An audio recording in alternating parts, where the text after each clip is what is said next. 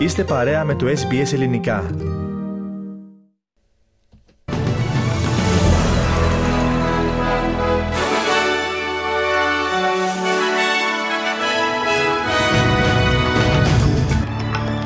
Συνάντηση των Προέδρων των Ηνωμένων Πολιτειών και της Κίνας στο περιθώριο της Συνόδου Κορυφής Οικονομικής Συνεργασίας Ασίας Ειρηνικού. Νέο νομοσχέδιο θέτει αυστηρούς περιορισμούς σε όσους αποφυλακίζονται από την κράτηση μεταναστών.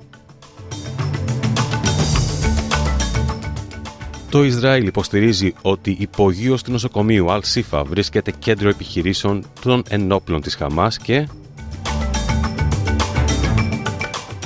αύξηση του ποσοστού ανεργίας για το μήνα Οκτώβριο στο 3,7%.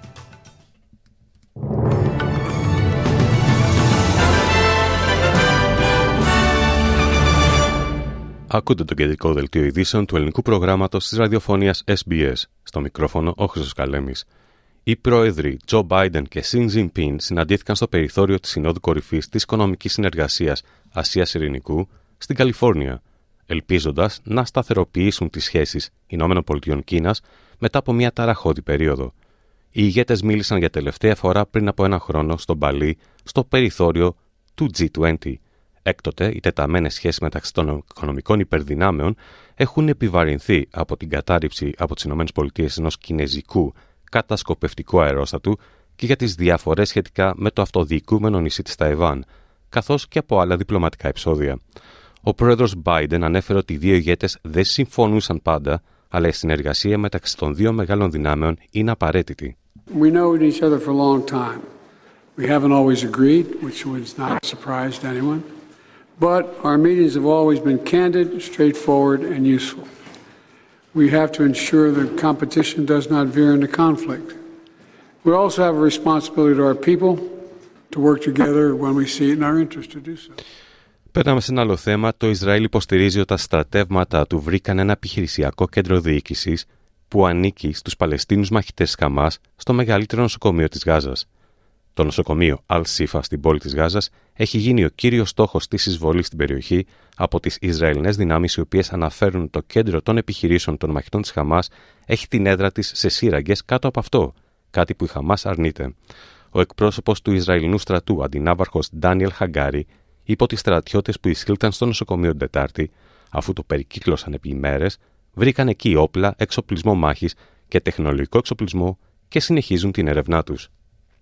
IDF troops continue a targeted operation at this time inside Shifa Hospital. We entered into this operation last night. Shifa is a place we knew from intelligence that had terrorist infrastructure, and since then we have deepened the operation. Ο στρατός έδωσε επίση στη δημοσιότητα ένα βίντεο που, όπως είπε, δείχνει μερικά από τα υλικά που ανακτήθηκαν από το άγνωστο κτίριο στο συγκρότημα του νοσοκομείου, συμπεριλαμβανομένων αυτόματων όπλων, χειροβομβίδων, πυρομαχικών και αλεξίσφαιρων γυλαίκων. Ο Υπουργός Μετανάστευσης Άντριου Giles παρουσίασε στο Κοινοβούλιο ένα νέο νομοσχέδιο για την τροποποίηση του νόμου περί μετανάστευσης, το οποίο θα θέτει αυστηρούς περιορισμούς σε όσους αποφυλακίζονται από την κράτηση μεταναστών.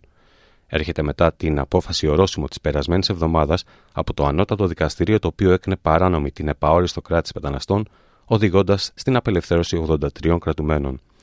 Μεταξύ των περιορισμών που εισάγει το νέο νομοσχέδιο θα είναι η παρακολούθηση των αποφυλακιστέντων κρατουμένων μέσω ειδικών συσκευών όπως βραχιολάκια στον αστράγαλο και η απέτηση να αναφέρουν οποιαδήποτε αλλαγή στην κατάστασή τους, όπως η διεύθυνση ή η οικονομική τους κατάσταση.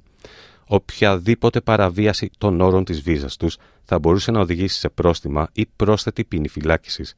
Ο Υπουργός Giles δήλωσε ότι η κυβέρνηση εξετάζει περαιτέρω μέτρα για να διασφαλίσει την ασφάλεια της κοινότητας.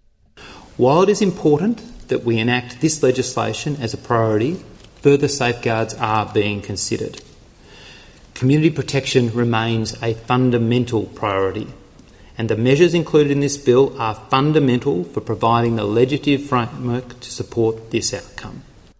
Η γερουσιαστή των φιλελευθέρων, Τζασίντα Νάμπι Τζίνπα Πράι, δηλώνει ότι η αντιπολίτευση είναι πρόθυμη να υποστηρίξει του νέου νόμου τη κυβέρνηση σχετικά με του πρόσφατα αποφυλακιστέντε κρατούμενου, υπό την προπόθεση ότι θα υπάρχει πλήρης διαφάνεια σχετικά με αυτούς.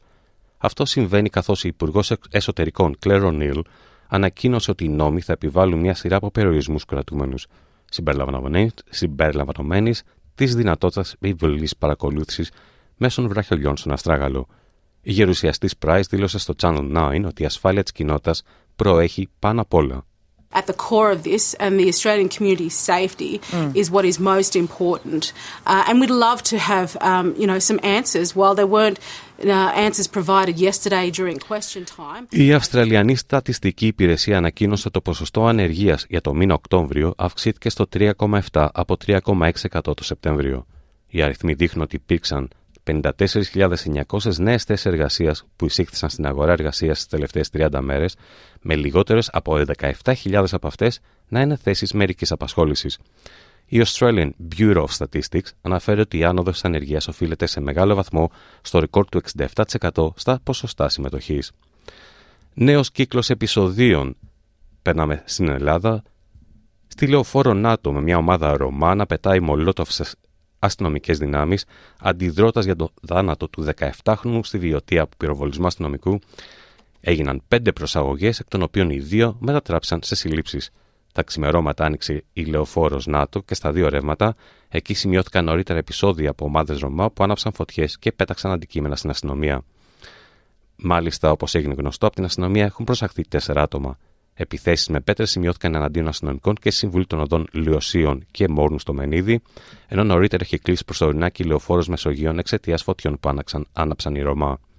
Επισόδια σημειώθηκαν και στην περιοχή της Στίβας, στο Πυρί και στη γέφυρα του Τρόμου, όπως ονομάζουν τη γέφυρα της Εθνικής Οδού Λιβαδιά Στίβας, στο ύψος της Αλιάρτου, είχαν συγκεντρωθεί οι Ρωμά στείνοντας οδοφράγματα και βάζοντας φωτιές, διαμαρτυρώμενοι για το θάνατο του 17χρονου. Οι νεαροί Ρωμά έβαλαν φωτιά σε κάδους απορριμμάτων και σε λάστιχα με αποτέλεσμα να δημιουργηθεί αποπνικτική ατμόσφαιρα στην ευρύτερη περιοχή. Επισόδια προκλήθηκαν και στη Θεσσαλονίκη.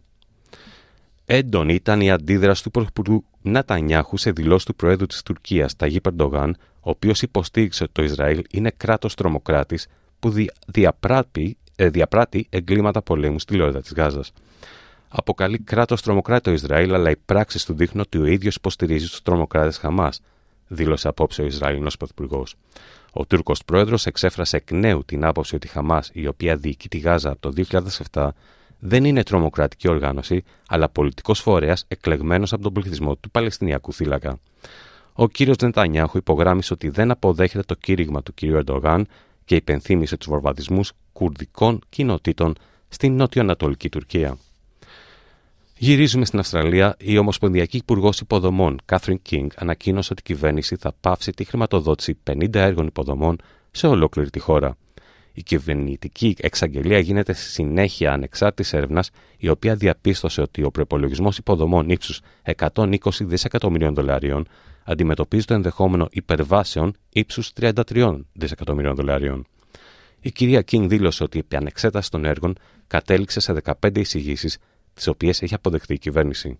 It is clear uh, that the previous government deliberately set about announcing projects that did not have enough funding and they knew could not be delivered.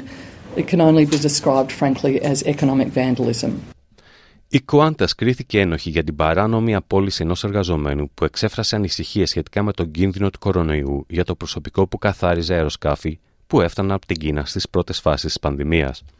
Ο Θεόδωρος Σερεμετίδης εργαζόταν για την εταιρεία της Qantas Ground Services στο αεροδρόμιο του Σίδνεϊ και ήταν επίσης εκλεγμένος εκπρόσωπος υγείας και ασφάλειας. Η εταιρεία κατηγορήθηκε ότι τον έθεσε εκτός υπηρεσίας στις αρχές Φεβρουαρίου 2020, αφού έδωσε στους συναδέλφους του εντολή να σταματήσουν τις μη ασφαλείς εργασίες σύμφωνα με τα σχετικά εργασιακά πρωτόκολλα. Ο δικαστής David Russell κατέληξε σήμερα στο συμπέρασμα ότι το αδίκημα αποδείχθηκε πέραν πάσα αμφιβολίας και έκρινε QGS ένοχη. Θεωρώ ότι ο κύριος Σερεμετίδης ήταν ιδιαίτερα ευσυνείδητος κατά την εκτέλεση των καθηκόντων του ως εκπρόσωπος υγείας και ασφάλειας, δήλωσε ο δικαστής. Ενημερωνόταν για τη βιβλιογραφία και τις κυβερνητικές ανακοινώσεις, κάνοντας έρευνα ακόμα και στο ρεπό του.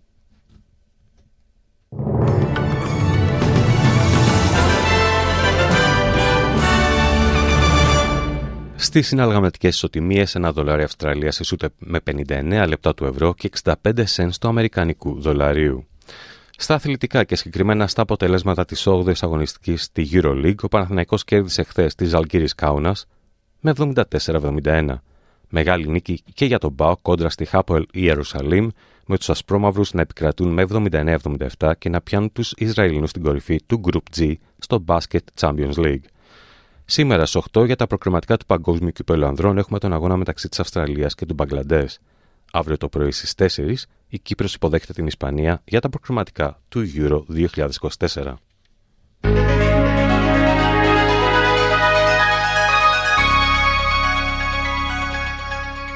Και περνάμε στην πρόγνωση του αυριανού καιρού στις μεγάλες Αυστραλιανές πόλεις.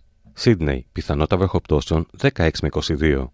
Μελβούρνη νεφώσει 11 με 18 βαθμούς.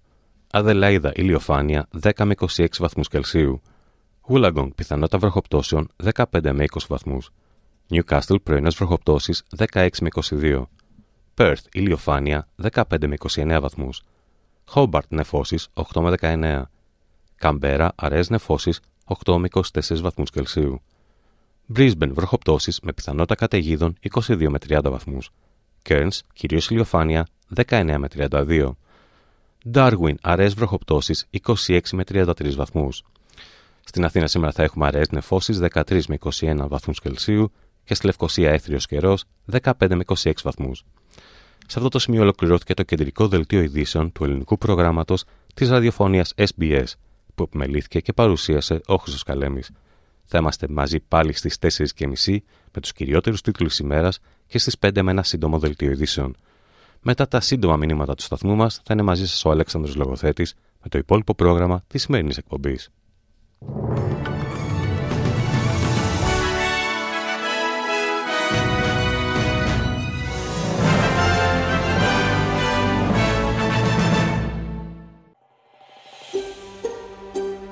Θέλετε να ακούσετε περισσότερες ιστορίες σαν και αυτήν; Ακούστε στο Apple Podcast, στο Google Podcast, στο Spotify ή οπουδήποτε ακούτε podcast.